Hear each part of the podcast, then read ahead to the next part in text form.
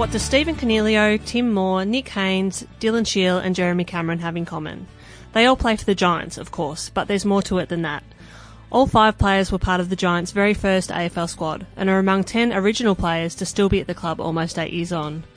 Coniglio and Haynes were two of the 11 teenagers chosen on National Draft Night in 2011. Moore arrived a few weeks before them, recruited outside the draft as a mature age player. Shiel and Cameron were two of the 12 17-year-olds the club signed up 1 year earlier as another one of its start-up draft concessions. My name is Emma Quayle, and over the next 10 weeks I'm going to sit down with each of the originals to talk about what they remember of being drafted to Sydney and what has happened to them and the club in the 7 years since. First up is Coniglio, who moved from Perth to Sydney as a number 2 draft pick and quickly came to see how it would be up to him and his young teammates to turn their team into winners. That second year was easily the hardest year that we've gone through as a footy club.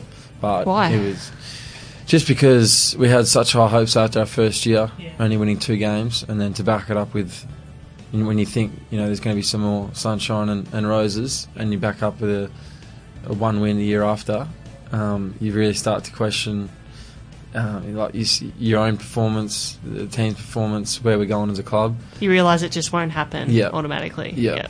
So that was definitely our hardest year, but at the end of that year was the time we all sort of came together the most, because it was the first time when guys started to, or had the option of getting traded away from our club, and we lost a couple of my close mates at the time, and guys that moved on for reasons of their own or the club, and it was a time where we really had to come together and say, no, what we're doing is going to work.